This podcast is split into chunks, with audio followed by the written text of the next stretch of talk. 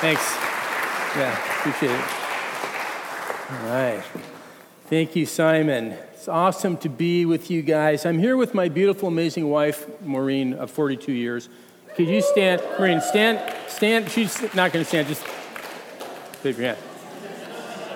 She's amazing. She's absolutely amazing. Um, it's great to be with you. The first thing that I want to do is I want to thank you for your warm welcome this morning when we walked into the building. And I say that because it's more important than um, we probably realize. When I go to different churches, um, sometimes I walk into the building and you can almost feel right away the love of the congregation or the lack thereof, right? The welcome or the lack thereof. And believe me, I've been in many congregations where you walk through the door and you feel the lack thereof. And this morning I walked in, and man, you guys are so friendly, so welcoming. And uh, it wasn't just the leaders, to me, it seemed like it was everybody. So, as a church planter, um, Maria and I, we've planted two churches uh, through the years, you know, starting in a living room and then moving on to schools and rented facilities and then getting buildings and the churches getting bigger and all that. One of the things that we learned along the way is that that sense of welcome is the crucial factor in community life. So I just want to commend you guys and, and say, you know, don't ever lose that. It's beautiful. Now, I've been in this building before. It's a beautiful building, isn't it? So, it's so cool, right? But you know what's really beautiful? It's you guys. It's the body of Christ. That's, that's what's beautiful. It's the welcome. It's the love. And, you know, people all around us in these neighborhoods, in these homes, in these families, Single people, you know what they need? They need the welcome. They need to be loved. They need a place where they can go and say, This is my family. So, you guys, just by being here as a loving community of Christ, it's a light to the world. And it doesn't matter if you're in this building or if you go down to some school building or wherever you guys end up landing, you know, as, as the church continues to grow. That's just super important. So, I wanted to commend you for that. Um, we're going to be taking a look at the Gospel of Mark in chapter 16. So if you have a Bible, you can turn there. I think there's Bibles here that you can grab um, along the aisles. So you might want to pick up a Bible, take a look at it. It was months and months ago that Simon asked me, Can you come to my church on August 11th and preach from Mark 16?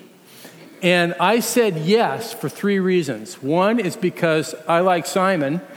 Simon's a great guy, and I always know whenever Simon says anything in, in our class, in our cohort, it's going to be honest, it's going to be thoughtful, all right? And so I, I really like Simon. I said yes because I like the Gospel of Mark. Mark is my favorite gospel. I know that's weird. I mean, a lot of people, you say, What's your favorite gospel? They don't first go to Mark. They might go, you know, maybe John or Luke or something, or Matthew. So Mark is my favorite gospel. So there's that. And then the resurrection of Jesus Christ, Easter Sunday, is my favorite gospel theme. And so this goes into my own story, my own history. Um, I, at at a young age, uh, was an atheist. So, 19 years old, I was like a hardened unbeliever. I hated Christians. And uh, there was a loving community of Christians, much like you guys, that started to draw me into not the gospel first, but into community, into a place where I felt accepted and I felt like I belonged. And they began to introduce me to the gospel of Christ. And it was the resurrection that really got to me. For some reason, it was the theme of Jesus Christ, the risen Lord, that captured my imagination. And it was the resurrection of Christ and the evidence for it that convinced me to give my life to Jesus Christ as Lord. And my life was turned upside down by Jesus Christ, the risen Lord. So Simon comes along and he says, Do you want to do Mark 16? And I'm like, Yeah, I'll do it. Absolutely. So we're going to take a look at Mark 16. I'm going to focus on verses 1 through 8 primarily. in our study. Let me read this to you and we'll just kind of get oriented. I'm reading from the ESV, Mark 16. When the Sabbath was past, Mary Magdalene and Mary, the mother of James, and Salome bought spices so that they might go and anoint him. And the very first day of the week, when the sun had risen, they went to the tomb.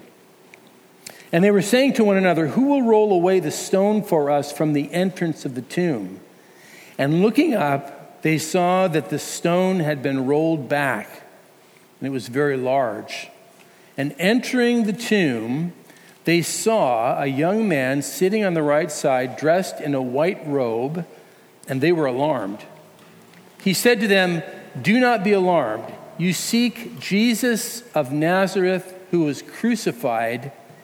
He has risen. He is not here. See the place where they laid him. But go, tell his disciples and Peter that he is going before you to Galilee. There you will see him, just as he told you. And they went out and fled from the tomb, for trembling and astonishment had seized them, and they said nothing to anyone, for they were afraid. Let's pause and, and just pray for God's blessing on His word. Thank you, Heavenly Father, for the power of your word, the beauty of the gospel, for this moment where we can separate ourselves from every other concern and hear your voice speak to our hearts, Lord. We ask, God, that you will come alongside each one of us and whisper truth to us, Lord, transforming truth. Help us, Lord, to have eyes to see Jesus Christ, our risen Savior. Through this text we pray. In Jesus' name, amen. So, according to Mark's gospel, the very first reaction of the very first witnesses to the testimony of the resurrection was not joy, was not worship, was not faith, but it was terror, confusion, and unbelief. Did you see it? Verse 8 They went out and fled from the tomb, for trembling and astonishment had seized them, and they said nothing to anyone, for they were afraid. Now, I don't know about you, but when I think of go to verses about the resurrection, Mark 16 8 is not my first go to verse, right? When I think, you know, I've, I've, I've preached for 40 years or more, and I've, I've probably done at least 40 Easter sermons, and my go to verse is not Mark 16 and verse 8. I have go to verses on the resurrection. I love John 20 20. In fact, it's probably my favorite verse in the Bible, to be honest with you. And it says that then they're in the upper room and Jesus comes in through closed doors. Even though the doors are closed, he just appears. And the Bible says, and then the disciples were overjoyed when they saw the Lord. Now, that's my go to verse for Easter. They were overjoyed when they saw Jesus. And that's got to be an understatement, right? It's amazing. Now, I've preached that verse all over the world. You know, that'll preach. It's beautiful. Another go to verse for me is 1 Peter 1 3, where it says that, Blessed be God and Father of our Lord Jesus Christ, for we've been born again through him to a living hope through the resurrection of Christ from the dead. And I love that verse too. So, you know, one verse gives me joy, one verse gives me hope. But none of that appears in Mark 16. None of it. In fact, to just kind of enter into the spirit of the verse, we had to take some time and let these words work on our heart, work on your imagination, work on your thinking. There's four words. It's like Mark piles up words to grab our attention. Think about these words for a minute.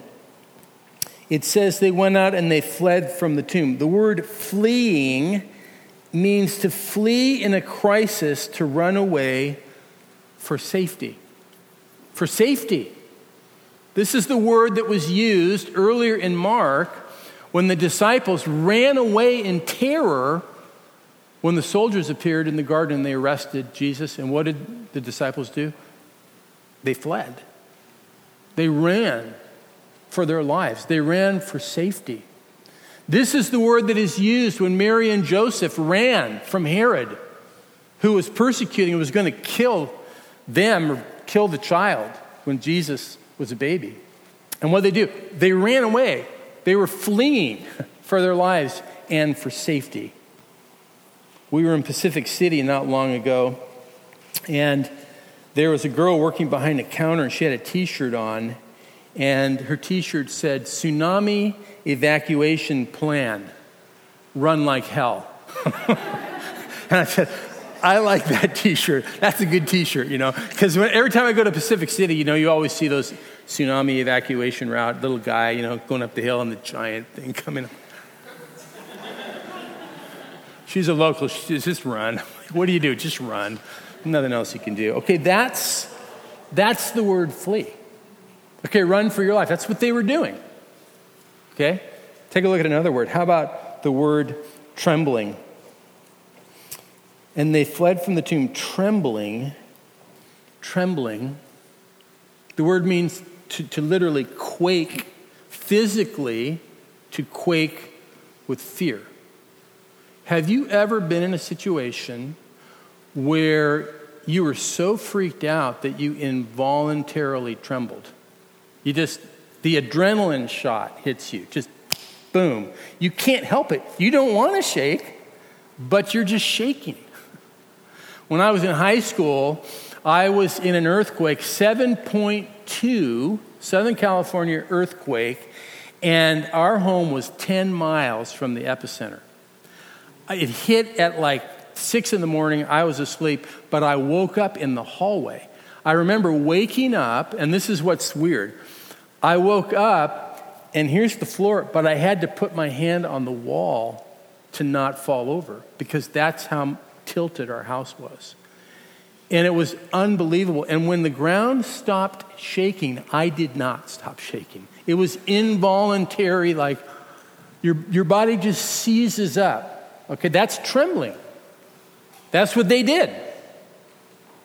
Let's look at the word astonishment. I think the NIV says they were bewildered. This word means a state of consternation or profound emotional experience to the point of being beside oneself. you just lose it. Your head, have you ever been where your head just starts spinning and you can't put a thought together? In classical Greek language, they use this to describe the reaction of a person to a scorpion sting. You ever seen a scorpion? They're scary. You ever been? How many, anyone been stung by a scorpion here? Okay. Southern California, more people get stung, I guess. Right. I've never actually been stung, but I, I was around somebody who did get stung five times. Five times. I will tell you something, they were not in their right state of mind. The pain was so excruciating that they just went into a loop situation. Their head was just looping, looping, looping in pain. Okay, so in classical Greek language, that's how they describe this word bewildered. I mean, there's quite a string of words put together here to give you a sense of what they were experiencing. Then, if we could add to that one more, it would be the word unbelief. If we were to go on and, and to read a few more verses, um, in verse 9 it says, Now when he rose early on the first day of the week, he appeared first to Mary Magdalene, from whom he had cast out seven demons, and she went and told those who had been with him as they mourned and wept. But when they heard that he was alive and had been seen by her, they would not believe it. They, they didn't believe. So now let's add to the list of, uh, of the experience unbelief. And that's not just in this passage here in Mark, it's in really all the Gospels. That they, they just had a hard time coming to a place of faith. And so I have to ask the question why would Mark write his gospel account of the resurrection like this? Why would he do it? Now, you guys have had the privilege of studying the Gospel of Mark, and you know some things about the Gospel of Mark. One is obvious it's the shortest of all the Gospels, it's 16 chapters, so it's short. It's very action oriented, it's very concise. The story just keeps moving. Chapter 1, the word immediately in the Greek is used 11 times. Immediately. Jesus was baptized. Immediately the Spirit came on him. Immediately he was driven into the wilderness. Immediately he came back, went into the synagogue. Immediately there was a man with a demon. Immediately he cast him out. It's just boom, boom, boom, boom. It's just action oriented. There's no embellishing. He gives us the straight story, and every single word counts. Well, isn't that true of chapter 16 also? It's the shortest of all of the gospel accounts of Easter Sunday. It's the shortest on record. It's just pure mark. It's like, boom, concrete story, no embellishing. This is what happens. And my question is why then does Mark write his gospel account of the resurrection exactly like he does? So that's our question this morning. We're going to think about it. We're going to first engage the head, then we're going to engage the heart. So go with me, think with me a little bit about that question. I'm going to share with you some of the things that I've thought, the conclusions that I've come to. And the first is this Mark wants us to know that no one who first heard about the resurrection of Christ had a positive response to it. It has to be. He wants us to know that. No one, not one single person. These women, they did not have a positive response. It wasn't like joy and hope and faith, it was terror, mind numbing bewilderment, fleeing, and fear. The apostles, they did not have a positive, the very first time they heard evidence of the resurrection, they did not have a positive response to it. Their response was unbelief. No one in the Gospel of Mark comes off looking like a spiritual giant on Easter Sunday. And I kind of like that. No one is the hero of the story except for Jesus. Everybody kind of misses what is going on, and that is by intention. And so we find out that we are not the only ones who have a difficult time believing in the resurrection of Jesus. And I thought I was the only one. I was 19 years old. I had become an atheist. I rejected Christ. I grew up in the church. I grew up in the Catholic Church. I didn't hear much about the resurrection. I saw Jesus on a cross, but it didn't matter. I rejected the whole thing. I turned against Christians. And you know why? I said, this is nonsense. It's nonsense. I mean, this just defies logic, it defies science. There can be no way. And then comes the story of the resurrection, and I'm putting it in the nonsense category. That's just where it lives. You go, well, that's where that belongs, right? Well, evidently, Mark wants us to know that we're not the only ones that wrestle with the truth of the resurrection. And we might think, well, you know, they were pre scientific and all this, and so of course they believed in the resurrection because you know, who wouldn't back then? But today we know better. Well, evidently that's not true. It might have been for different reasons, but they wrestled with it just the way that we wrestle with it. And Mark wants us to know that. Do you know that the Gospel of Mark, it has this ring of truth to it? There's no embellishing. There's no skirting the issue that the first followers of Jesus found this difficult to comprehend. But when you read it, you go, now actually, that makes sense. It just makes sense that that would have been their experience.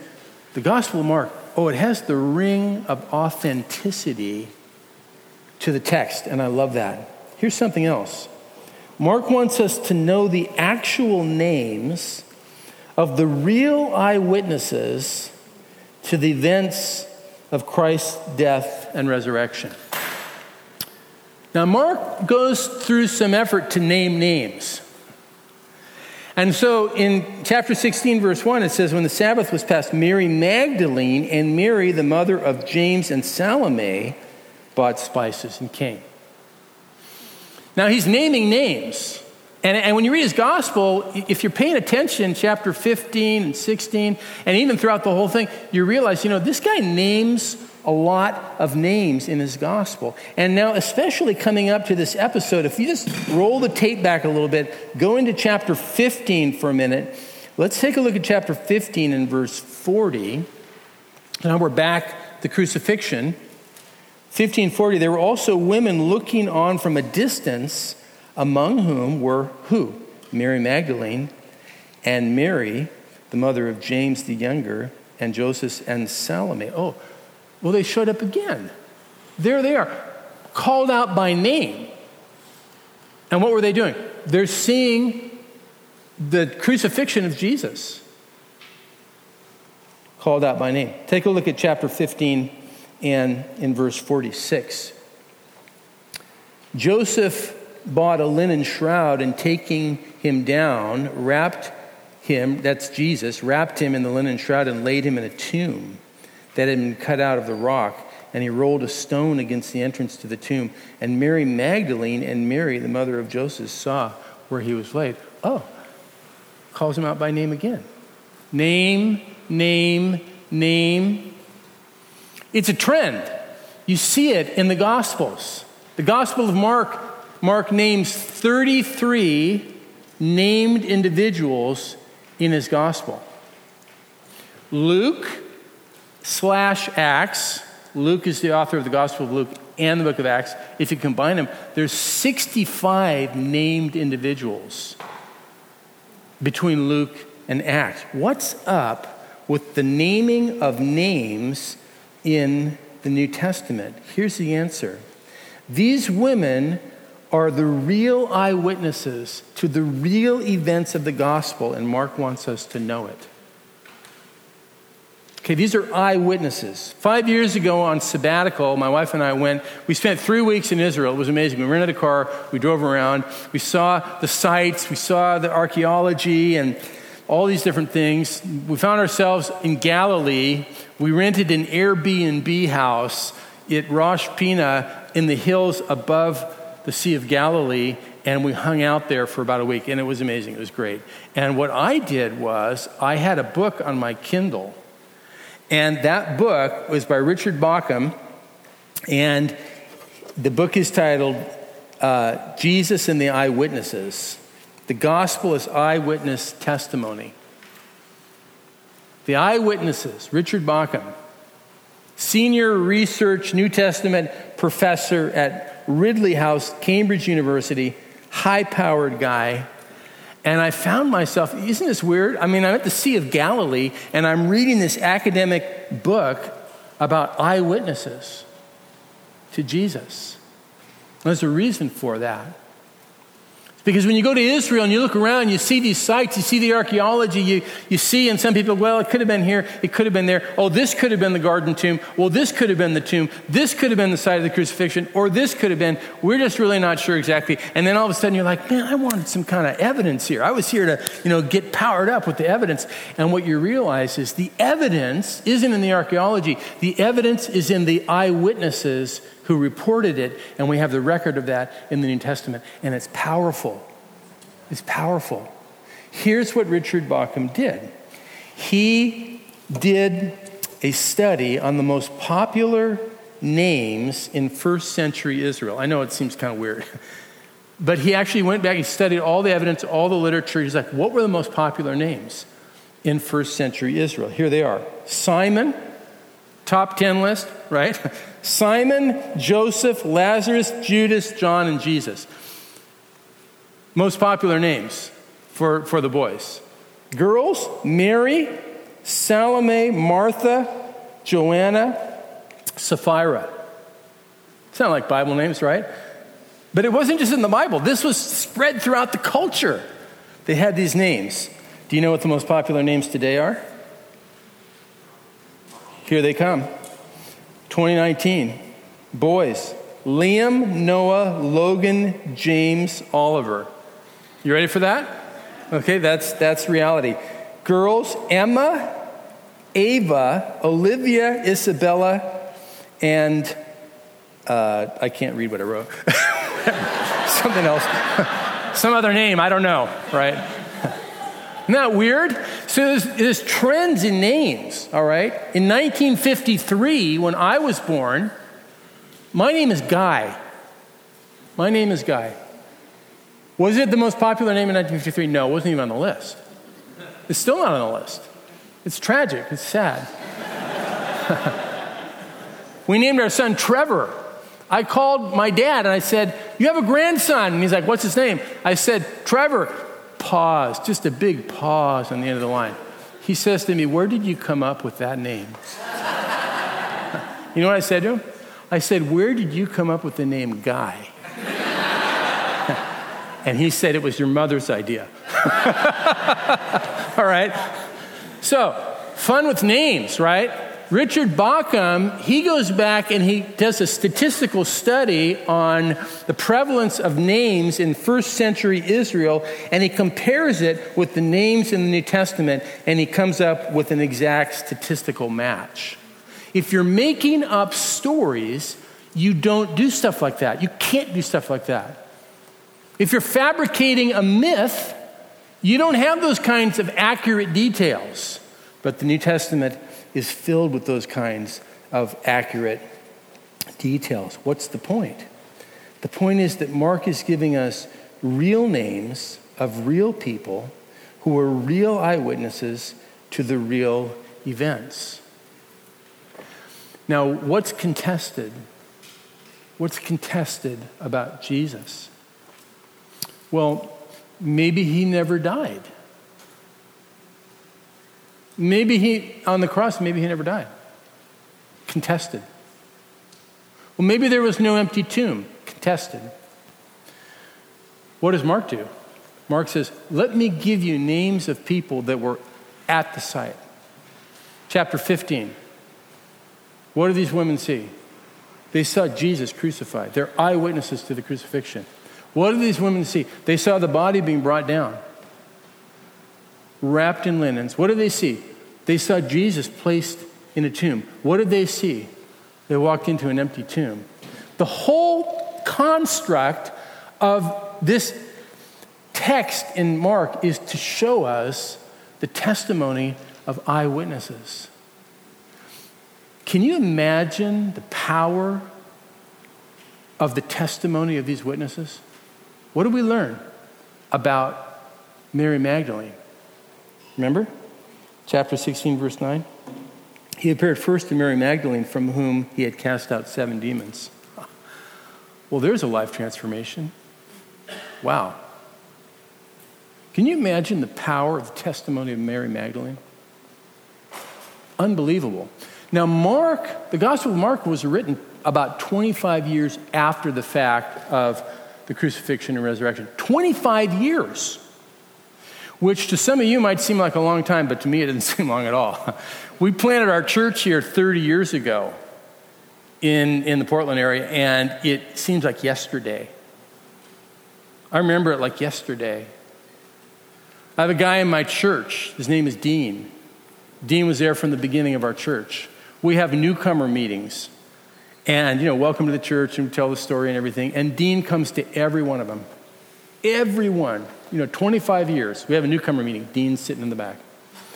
And I've learned I have to give him the mic. You know, it's like he's here. Okay, give Dean the mic. You know what Dean does? I tell the whole story of the church, and Dean, he gets the mic. He says, "Okay, everybody, I just want you to know it's all true. I was there. I saw it. It's exactly the way that he said it. Thank you very much." He hands the mic back. Isn't that great? So what he says is, you know what? I'm an eyewitness. I'm an eyewitness. You have questions? Come and talk to me. Mary Magdalene, eyewitness, life changed. Can you imagine the electrifying testimony of these women and then the apostles and then the 500 to whom Jesus appeared? Why in the world do you think the gospel took off like wildfire? It's because of this real eyewitnesses to real events. And the center of the event is the cross and the resurrection. of Jesus. It's amazing. So now I just want to change gears a bit and I want to talk to your heart. Now, that last part was kind of a little bit intellectual. It's like lists of name and statistics from the New Testament and all that kind of stuff. It's great. So we need to know that because it's real, it's true, right? But now, now just change gear for a minute and um, let's let the text speak to our heart. And so the way I want to do that is I want to invite you to come with me into the empty tomb.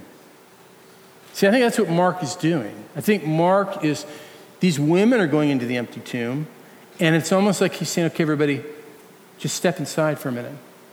Step inside the empty tomb. And inside the empty tomb, here's what you're going to hear you're going to hear a declaration of the gospel of Jesus Christ inside the empty tomb. Why do I say that? Take a look at the text in Mark chapter 16.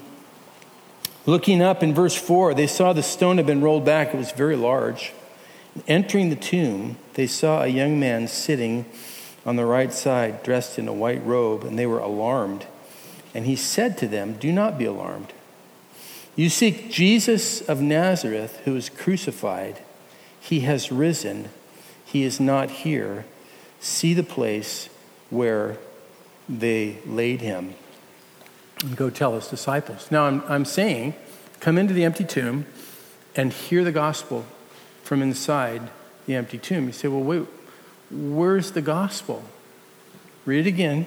Take a look at what it says in verse 6 Do not be alarmed. You seek Jesus of Nazareth, who is crucified. He is risen. He's not here. You just heard the gospel. You just heard, in condensed form, the entirety of the Gospel of Mark. Did you know that? Heard the whole thing right there in four words. This is what's amazing about the Gospel of Mark in this verse. There's four words lined up together. In the English, you have to use more words to translate it, but in the Greek, there's just four words side by side. And it goes like this Jesus, Nazareth, crucified, risen. Four words. You've studied the Gospel of Mark. Think back. Jesus, which Jesus? You know, Jesus is on the hit list of names. There's a lot of guys named Jesus running around. Joshua. They're everywhere, right? Well, what Jesus? Jesus of Nazareth. Oh, that Jesus. And by saying Jesus of Nazareth, it's pointing to the lived life of Jesus. The story that you've read of Jesus going to the synagogue in Nazareth, casting out demons, healing people, teaching, loving. That Jesus. Well, what else about him? Well, that's the Jesus who was crucified. And the gospel just brings us to that elaborate description of Christ crucified on the cross. Why is he crucified? For your sins and mine, for our guilt. He takes our guilt on the cross. Wow. Well, then what happened? He's risen. Jesus of Nazareth, that Jesus, that Jesus died on the cross. That Jesus was risen on the third day. And that Jesus is not here. But you know what? He's going to show up. Go tell his disciples. He's going to show up. Wow. I call it the view from the empty tomb. I once saw a bumper sticker, my favorite bumper sticker of all time. And it said, Everyone must believe in something. I believe I'll have another beer. That's my favorite all time bumper sticker. I mean, you got to give it credit, right? Just for that. I mean, who came up with that? That's awesome. And I thought, you know, that's so much like the way people think. Like, hey, welcome to Portland. You know, everyone must believe in something. I believe I'll light up, or I believe I'll do whatever, right? I mean, this, that's Portland. Okay, it's the world that we live in. And I used to think that. I used to feel exactly that way. It's weird when I came to Christ. You know what I did? I went out and bought bumper, Christian bumper stickers and I put them on everything. I put them on, you know, I was a musician. I had, I had my guitar case and I had this Give Jesus a Chance bumper sticker on my guitar case. It was awesome. And then I got a, four bumper stickers and I put one on the front of my car, one on each side, and one on the back, just so everybody would know. okay, I'm sold out for Jesus. I have my bumper stickers protecting me from you and the evil world and proclaiming my faith, right?